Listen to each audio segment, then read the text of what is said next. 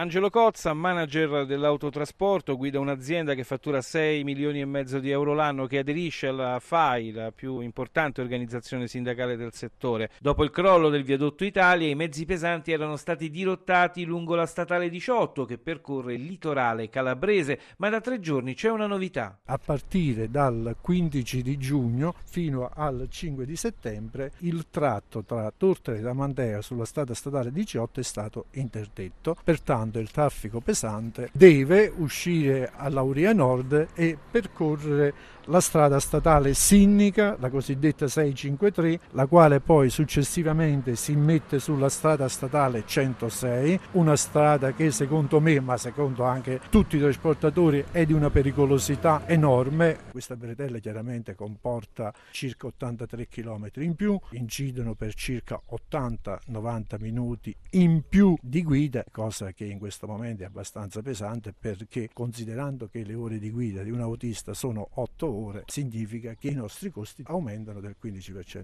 E noi siamo saliti su un tir con un carico di bevande diretto a Messina. Siamo sul camion di Michele Gorrese. Ha creato problemi questo percorso alternativo in vigore dal 15? Sì, facendo la Sinnica, poi la 106. Se prima per arrivare in Sicilia ci volevano 4 ore, 4 ore e mezza, ora ce ne vogliono 6, 6 e un quarto. Questo si riflette anche sui consumi, ma ci sono problemi di sicurezza? Sì, anche problemi di sicurezza perché c'è più traffico ora, ci sono deviazioni, la strada è deformata poi imboccando la 106 è tutta una zona turistica. Tra Roseto fino a Trebisacce, Sibari e a due corsie stretta pure ci sono semafori, lavori che stanno facendo per andare a imboccare a Storano, a Tarsia. La vita normale delle città è un po' sconvolta dal passaggio dei mezzi pesanti? Sicuramente sì, perché c'è chi non rispetta tante cose, anche il pedone ti vede che sei già sulle strisce, lui si butta, quindi devi essere più attento e più stressante anche la guida. A rischio contravvenzioni? 100% in più.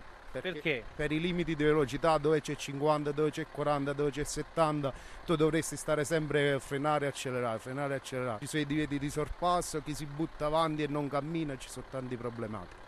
La deviazione ha però prodotto anche qualche effetto positivo nelle aree interne del Potentino, come ci dice questo barista. Ci troviamo a Senise. Sì, sì, sì. Da quando vengono più camion anche le vostre attività si sono in un certo qual modo rilanciate. Eh sì, tanta gente che passa si ferma a prendere il caffè e a fare carburanti.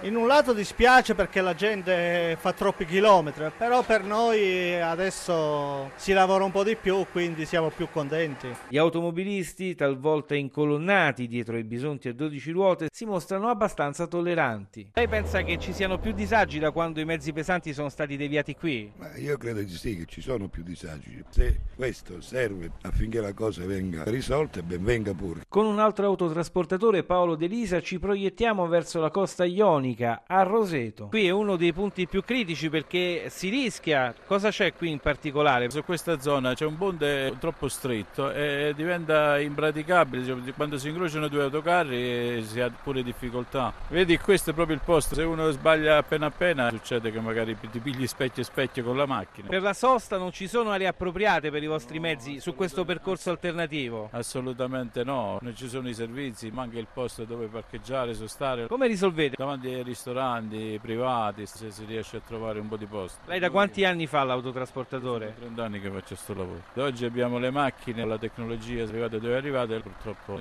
i lavori non vengono fatti, le strade sono peggiorate.